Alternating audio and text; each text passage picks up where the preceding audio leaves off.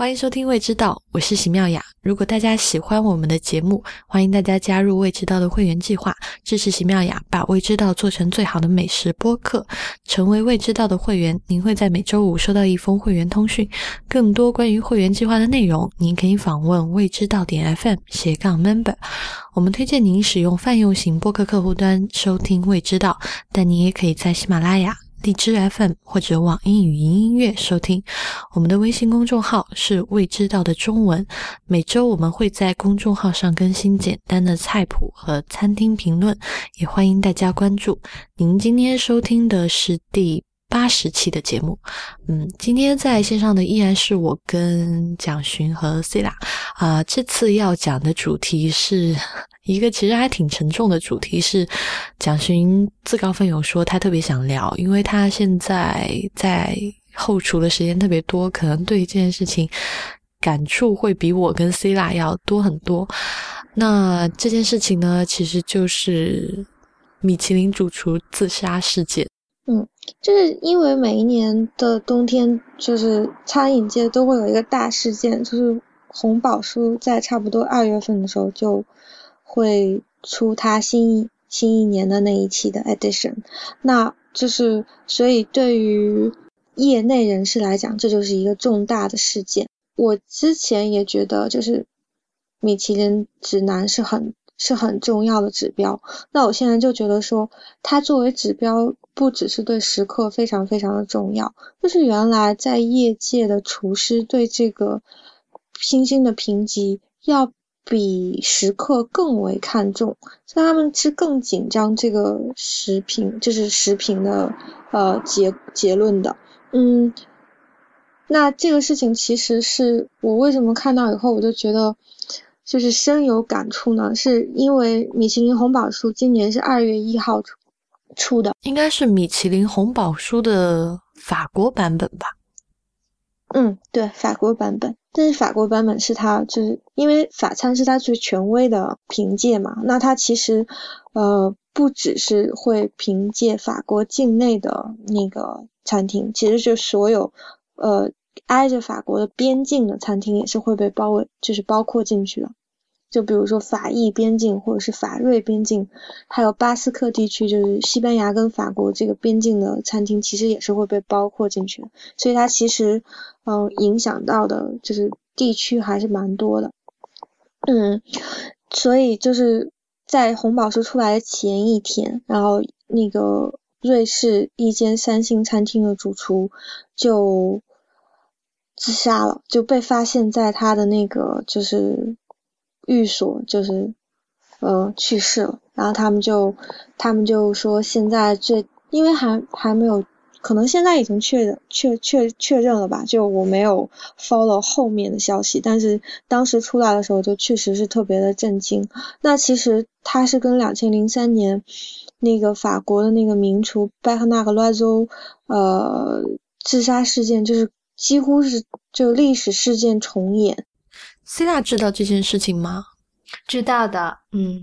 当时03年应该还没学厨。但是后来就是学的时候也听说过这个事情吗？是学校老师讲吗？那倒没有，我觉得学校老师应该不会传播负能量吧。但是就是也是几乎是一样的事情吗？就是在红宝书公布之前，然后就自杀在家里了吧。就是因为那个掉星嘛。但其实我觉得两个事件特别吻合的是，就是他们都是在红宝书出来之前自杀的，可是红宝书出来之后他们两个都没有掉星。所以这件事情就很奇怪，就是红宝书就是在发布之前，我们之前好像是讲到他对于他这个榜单里面的餐厅其实是会告知餐厅今年的评星结果。我其实是想问你们，他们是在发布之前会说还是不会说？如果你是获得一颗星，如果你是升级获得一颗星，你是知道的。就是你是加一颗星的话，就是他们就说早上7点会接到这个电话。所以他是提前一天嘛。所以是如果他加了一颗星，他会在红宝书发布的当天早上7点。嗯，得到这个电话，嗯嗯。但是我不知道调薪是，我想他是会告知的，就是在红宝书出来之前，他是会告知的。之前看过一本书说是告知的，但是他们就是说是早上7点，所以说应该是在红宝书出来之前。可是就都是前一夜，然后主厨就受不了了。03年那个好像是说，因为是有其他的那个美食指南给他降薪了。然后就是还有报纸报道说那个米其林也会给他降薪，所以他就自杀了。嗯，今年也是一样的。但其实最后的结果并没有给他降薪。对，是因为法国除了红宝书以外，还有另外2本比较好的那个美食指南，然后他们不是以星星的形式，而是以评分的形式。那法国人评分其实比较特别的是，就他们满分是20分制这样。嗯，然后 Bernard Loiseau 那一年，就是他之前有另外一个那个美食评论书叫做沙莱和叫做沙兜和莱，嗯，沙兜维和莱，就是是一个就是那种就是像豪华酒店评星的那种就是餐饮指南。那还有另外一个也是就是法国人他们自己会比较去翻阅的那个美食指南，嗯，也是就是在评分上给他减了2分。就当时在那个沙兜赫赖的那个评分书上，他就从19分掉到了17分。然后另外一个美食指南也是给他减分了，而且是当时法国比较有名的几个美食评论家也是在报纸上，就是包括《费加罗报》还有那个Le Monde 的是世界报还是嗯。对，世界报，然后就是在饮食板块上都是就是有提前说今年红宝书可能给他降薪。那为什么就是红宝书是这么的重要，就是为什么其他的美食指南就是如果是评分比较低的话对他们来讲并不重要，但是如果红宝书降薪的话是对他们影响是很大的。因为每一颗星星代表的就是餐饮质量是不一样的。那比如说像我们之前谈到的，就是如果我获得了1颗星，那我可以相应的在我的菜单的价格上就提价，那这样的话我就可以做更复杂的菜以及更好的 service， 包括在后厨雇佣更多的人员，然后去承担这一部分的，就是我的菜单的价格是可以承担这一部分的成本的。嗯，所以我的每一颗星星对于我来讲都意味着我可以呈现什么样级别的服务。那么一旦他从3颗星掉到2颗星的话，他马上面临的事情就是他必须要裁员，然后他要缩减后厨所有的开支，所有的餐单都要换。可是每一颗从3星掉到2星的餐厅，其实他的野心都是希望能够再重回3星的，所以就会有不知道要有多么艰难的未来的2年3年的时间，你要用非常高的成本去维持那个餐厅的经营，但是你都没有那个相应的收入，因为你一旦掉了星星的话，你的那个餐单的价格就一定要降下来。所以红宝书在这个就是在这个评级上对业界的厨师实际上是有 monopolic power 的，就他对所有的餐厅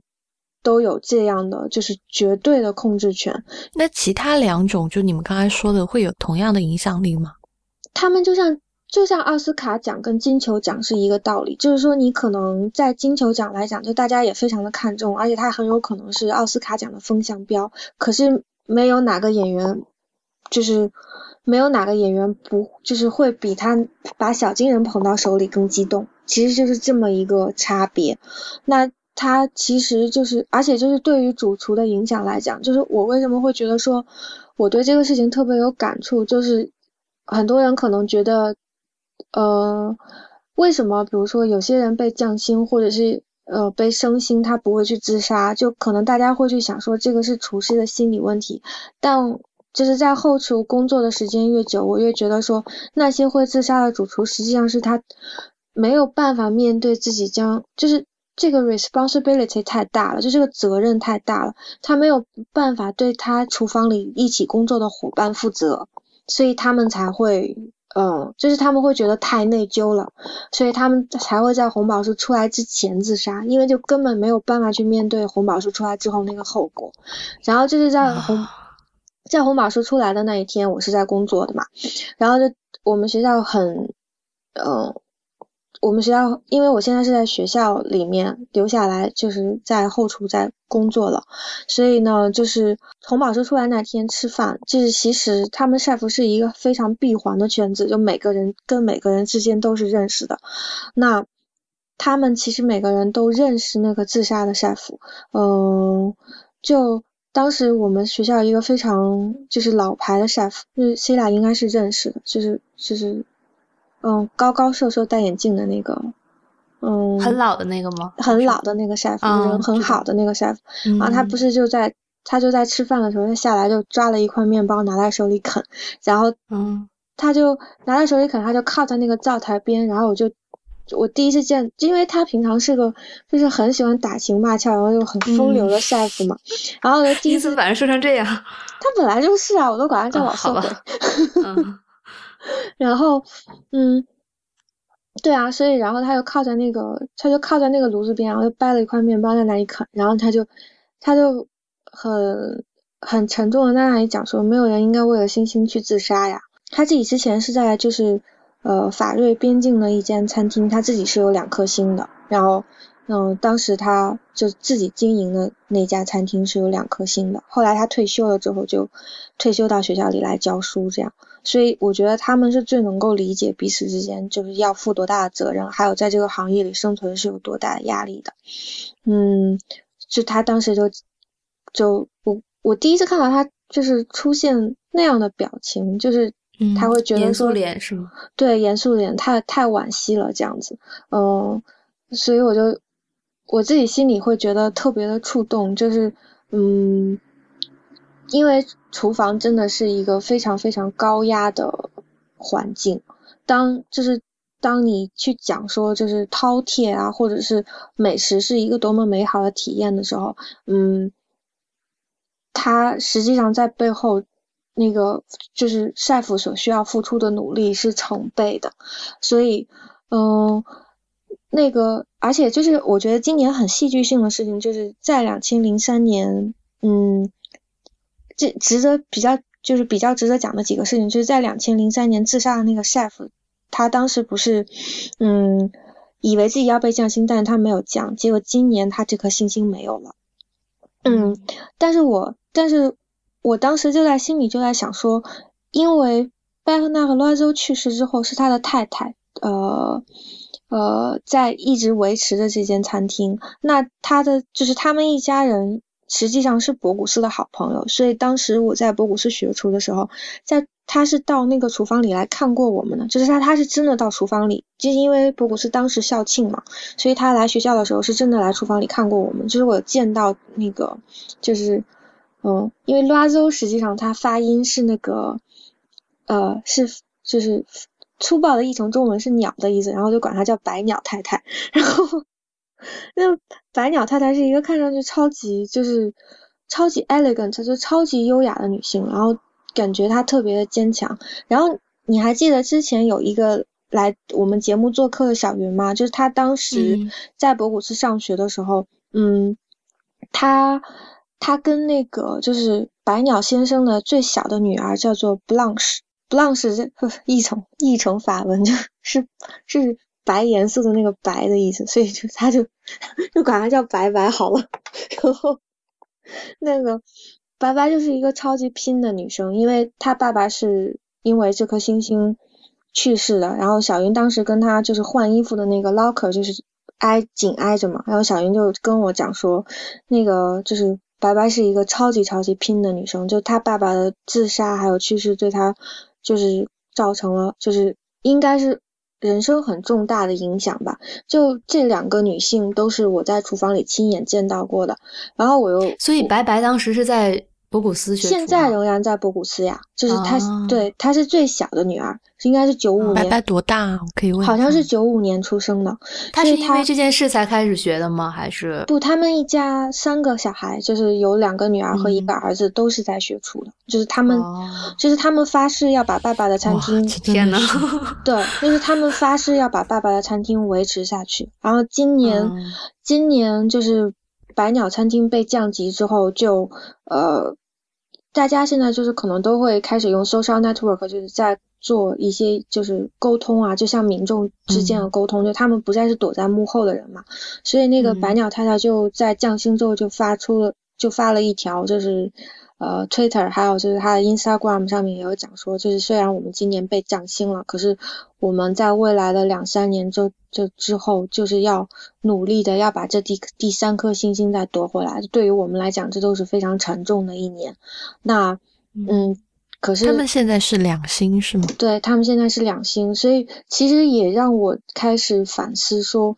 就是好比说今年他从3星被降到了2星，那之前我就是我试餐厅的 strategy， 我就是讲说，因为我的钱非常的，就是我的预算非常的有限，所以我就想说，那我就如果我要去吃一餐试一间餐厅的话，我就希望我的那个，因为每颗星星之间的质量的级别差别是非常大的嘛，所以我们在那个就是餐厅榜单那一期里面有讲到，所以我就觉得说，那我如果要是去吃一餐的话，我就非常希望这个钱的性价比是很高的。那我其实当时在 book 餐厅的时候，我就在想说，我是想要比较希望如果能够吃到3星的餐厅，我就去吃3星的餐厅。可是百鸟餐厅被降级之后，我就在心里面反思了一下说，难道真的因为它被降到了2星我就不去吃了吗？就是我也会，或者说降到2星以后是不是还要以同样的原来的价格去吃，你是这个意思吗？并不是，而是说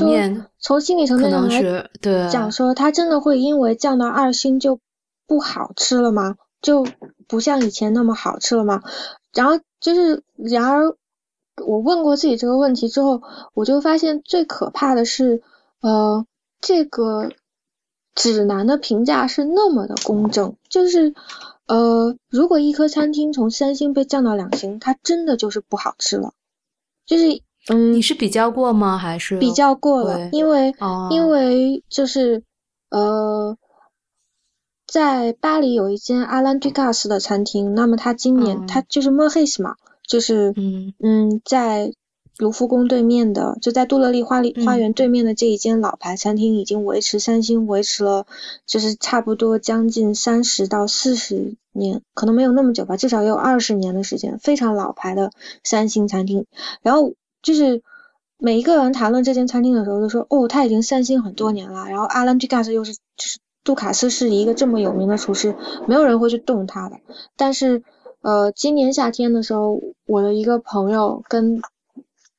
他的朋友去吃餐厅的时候就说，觉得莫黑是不好吃，就好像不值得他们付出的那个钱。然后结果今年的米其林餐厅出来之后，这一间餐厅真的是被降星了。就是如果一个餐厅没有再好好的维护自己的星星的话，那个餐厅的就是指南的评论其实是就是那么的铁面无私跟冷血，就是他一点都就是它是因为它太公平了。就我在想说，我想到英文有一个词叫做 impartial， 就是 impartial 就是说当你在评论一件事情的时候，你完全不放个人的情感，就你完全是处在一个就是第三者评判的角度上，就一点都不参与，就是这样的话一点都不参与到当中去，那你这样的话你才能有一个非常公正的评价出来。但是因为这样不投情感下去的话，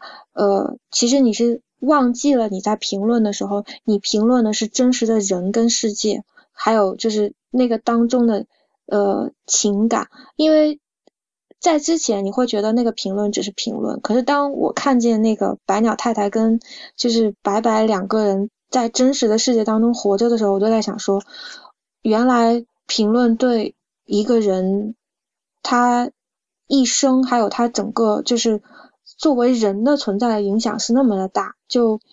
这是一个我都到现在我都还没有想清楚的悖论，就所以我会觉得很想聊。我觉得我可以把这个问题稍微拉远一点，就是讲我自己现在想到的两个事情。一个事情就是，当然我到现在自己也没有结论对这个问题。就我记得当时在看，就是美国的一位食评家叫Ruth 吧，对。然后他写了一本书叫《美食评论家的乔装秘密生活》，他原来就是在 New York Times 去写这个餐厅评论的。对，New York Times 他的餐厅评论呢，其实有一点像米其林星星，就他也有一个评星的这个制，但他不太一样的是，它不是像米其林这样的匿名的很多人参加的，然后很多人来打分这样一个方式。它是有 New York Times 有自己的这个评论员，这个评论员来决定这家餐厅的星星是摘星还是加星，而且它最多的星星是4颗。就是它最好的城，就是纽约城中的餐厅就是4颗星，然后是3颗星、2颗星这样下来。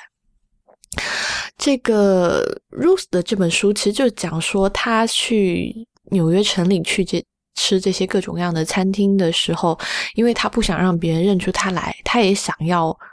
真正的变成匿名的，然后他就去吃每一家餐厅都去做乔装，比如说今天扮成一个老太太，然后明天扮成一个这个少女，就一定就是他希望吃到这个是最正常的餐厅的水准。但是他在写完了这本书以后，或者说他在 New York Times 待的时间好像是2年还是3年，我不太记得了，就他最后还是离开了这个纽约时报。离开之前他就说了一件事，就是他自己在反思自己在纽约时报做这些事情，就是我去评论餐厅，我去给餐厅打星星这一件事情，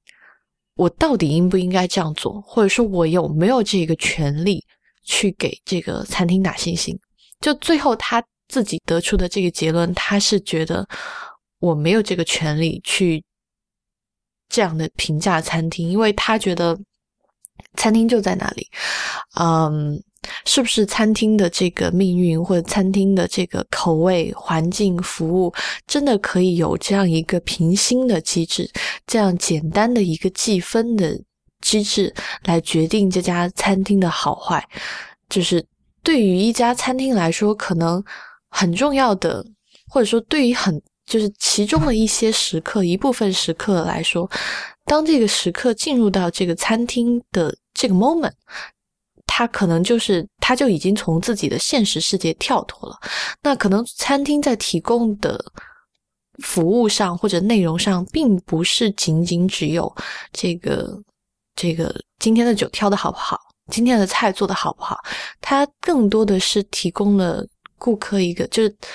Ruth 他自己说就是一个 fantasy 的 land 嘛，就是他回忆他小时候他妈妈和爸爸带他去一家特别好的餐厅，这对于他作为中产阶级的他父母，还有就是他作为一个小孩来说，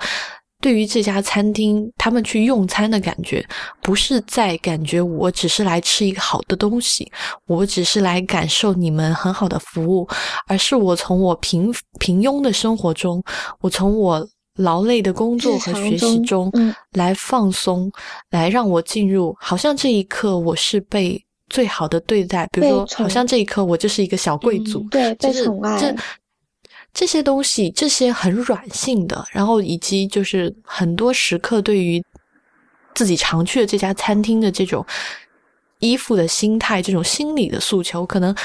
很多时候是没有办法这样去被计量的。但确实我们可以说，我们可以比较客观的去评价餐厅的每一个要素，但是当这个要素或这个评分系统达到足够大，它会去影响这家餐厅的生死决断的时候，我们可能要去回看说这件事情它到底有没有那么重要，或者是要去回看这件事情的合理性。我自己现在也没有一个结论说评分系统的存在到底对于餐厅的这个发展是好还是不好，就这太难去主观的评价了，但这就是提供给大家一个角度。那我想到的另外一件事情是，我之前有看过一篇沈从文写的文章，那沈从文写的这篇文章，他在文章里面就讲自己雇了一个小厨子，就因为以前的很多这个文人或者是官员都有自己的私厨，这在过往的岁月里面是很常见的一件事情。然后呢，他就跟他的太太就雇了一个好像是姓老刘的一个师傅吧，然后这个师傅呢，他就说做的菜很好吃，然后经常会有朋友到他们家来吃饭，然后就会叫老刘做几个好菜来吃。但每一次呢，不管是这个，因为很多时候呢，食客吃得很开心，可能就会说，那个把你们的私厨叫出来，就是比如说觉得今天做的很好吃，就会有客人说，那个把老刘叫出来，这个表扬他几句，然后可能就会有客人就是用很多溢美之词就形容老刘的菜很好吃。然后但有时候也确实会遇到，就是有一些客人可能不是很喜欢，或者包括沈从文自己或者家里人就觉得今天这个菜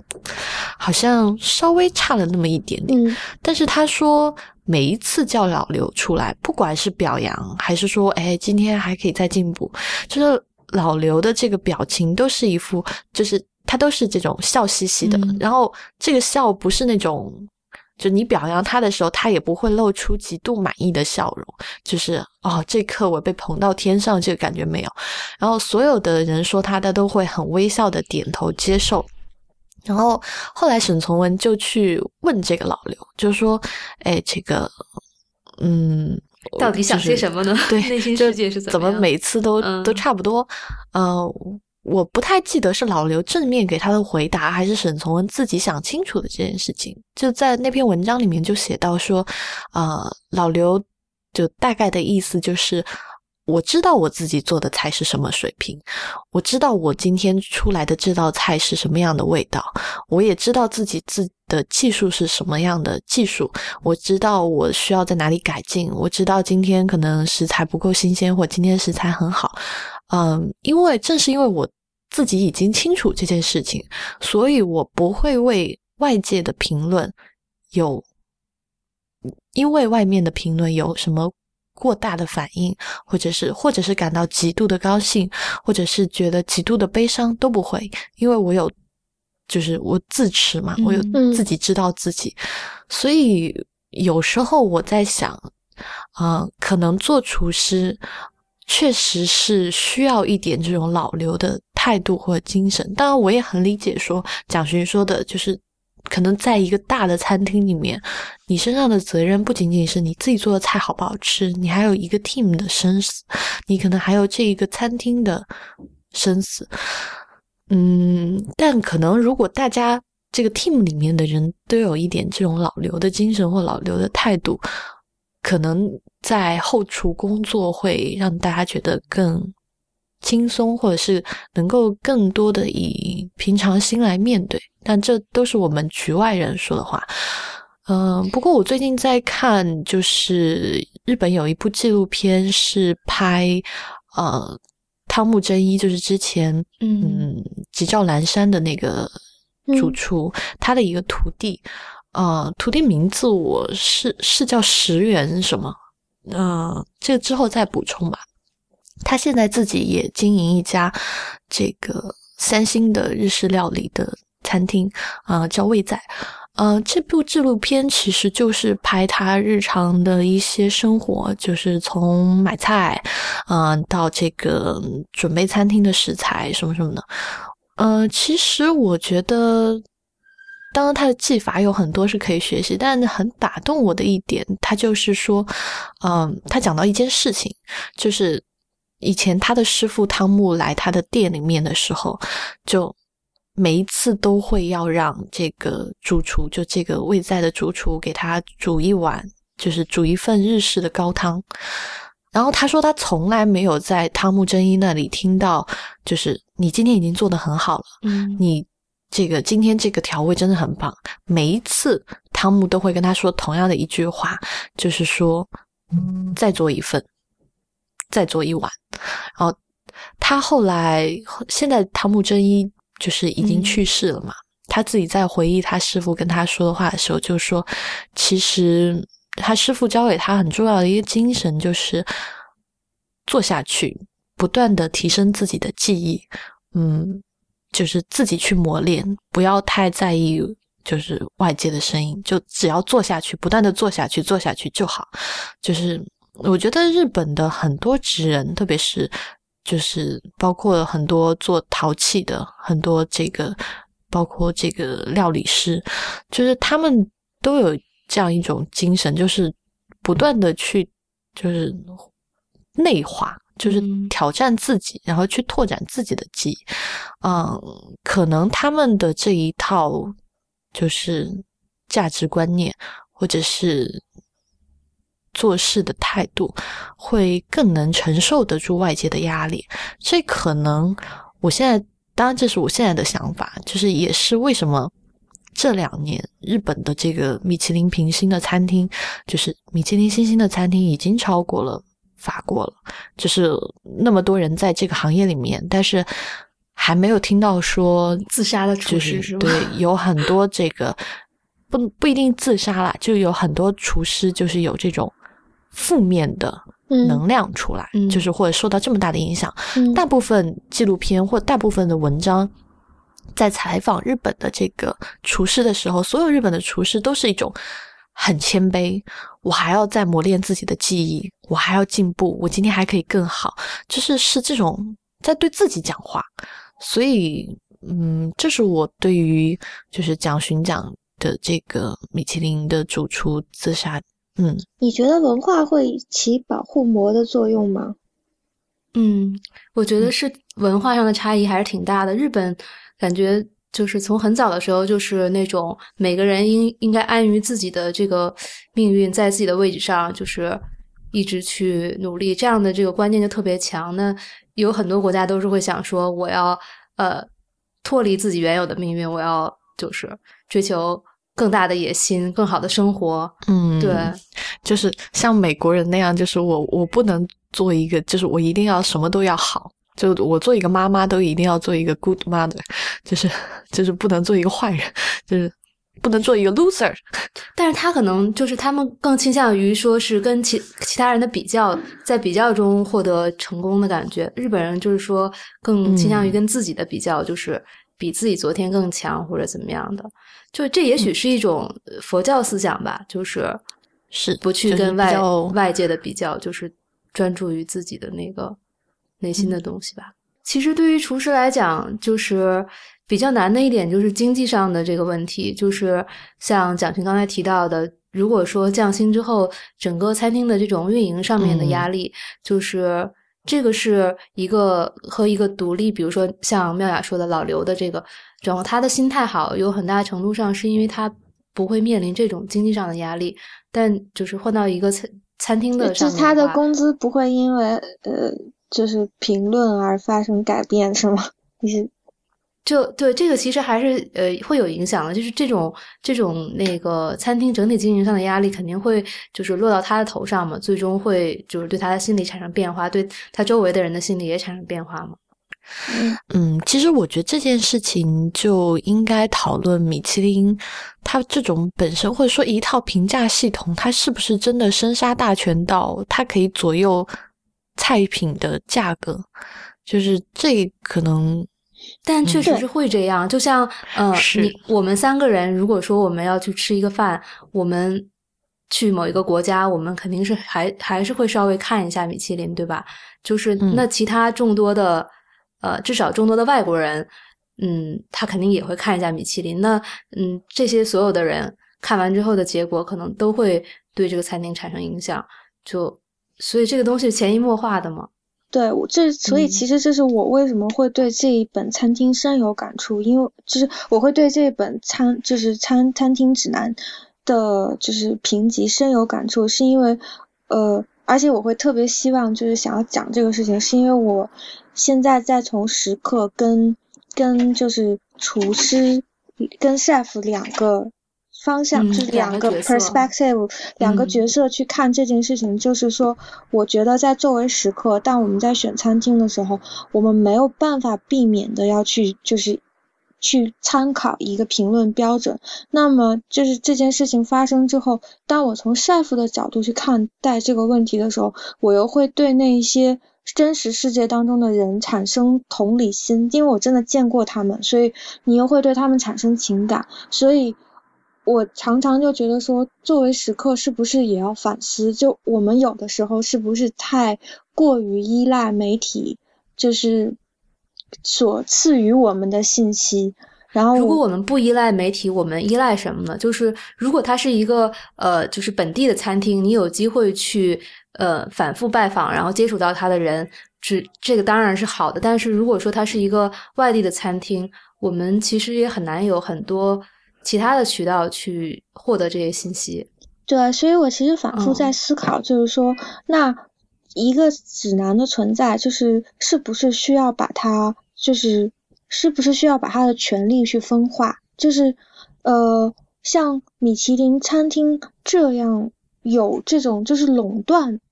力量的指南。如果我其实觉得啊，这没有必要，就是一个系统足够大的时候，它确实就会有一些它原来可能没有设想到的影响力，或者它就是具备了它原来没有设想过自己会拥有的权利。所以比较好解决方式可能是再来一个评分系统吧。对，所以其实再来一个、就是、不能有这种再来一个同样有评分系统的能力，其实是需要食客去做出实际上是需要食客去做出权利转移的这种就是让步的，就他不能够这样的依赖一本指南，就是他要参考不同的指南，然后自己去确保自己在选择餐厅上的独立性，并且每一个人在品尝的时候都应该有自己的就是意见。就是他就是像你说的就是这个用餐体验可能跟接吻谈恋爱一样。今天是情人节，就是我觉得是就是我觉得是很 personal 的体验，就他可能当时跟就同一间餐厅，可能此时此地此情此景，就是是一个一期一会的事情，可能也并不是也并非是就是能够非常公正的去评论它的。然后而且我其实还有一个我觉得看完之后，我一直就看完这个消息之后，我一直在心里面想讲的事情，就是其实是在高压工作环境下的就是那种心理压力的处理问题。就其实妙雅刚才两个都有点到说，日本人就是那种不太 care 外界评论，然后一直追求就是最极致的完美的那个心态，其实是一个我觉得那是一个很静的心态。但是如果你是在一个 team 里工作的时候，我常常觉得最难受的事情不是一件事情做不好，而是一件事情做不好的时候 chef 对你大吼。就是比如说如果你是作为一个职人，其实每一个职人的职人精神都是希望把一样食材处理到完美，然后或者是把一样菜就是呈现出它最 perfect 的状态。可是当你是在一个团队一个高压的团队里工作的时候，就你们可能有看纪录片，就是看到闹马的那个，这就是在讨论另一个问题，就是厨师在厨房到底应不应该骂人。但我觉得这是一个大概率事件，就是一般的主厨都会有一些有些大脾气。对，然后你会看到说他们这么大的脾气是因为就是他们的那个压力其实完全来自于就是他们太害怕自己端出的作品不够完美。所以他们才会把那个火气就是发泄到别人的身上。然后可是这种发泄实际上就是对整个那个团队的负能量是很高的。然后你又会觉得说他们不太就是当他们有非常大的压力的时候，他们不太会 communicate 自己的那一部分压力的部分，然后他们就用非常笨拙的办法把这种压力就是发泄出来。然后所以我就会觉得说其实 working environment 也是特别重要的事情。然后嗯，我觉得这是一个比较大的话题啦。我觉得每个行业的人都会遇到，就是每一个高压行业在投行你也会遇到，就是这就是你自己如何去内化这个压力。对，所以你怎么去定义职人精神呢？就是因为每一个职人他都在追求完美，然后就你在追求完美的那个过程当中所产生的所有的这些能量，然后就是它会以不同的形式分散出来。我是想到华特迪斯尼说过一句话，虽然他给人的感觉应该挺搞笑，但是他说了一句严肃的话，就是说就是人的一个很大的支撑他能够往前走的动力就是和其他人分享命运。我觉得就是这个可能不分行业，就是最终所有的压力，一个是靠你自己内心就是足够强大来解决，另外一个就是和别人一起分享命运吧，就是因为我是会落到那个，其实我是会落到那个关于职人精神的dilemma里面，就是说当我们在追求一件事情太完美的时候，那我会不会就是过于 criticizing， 就是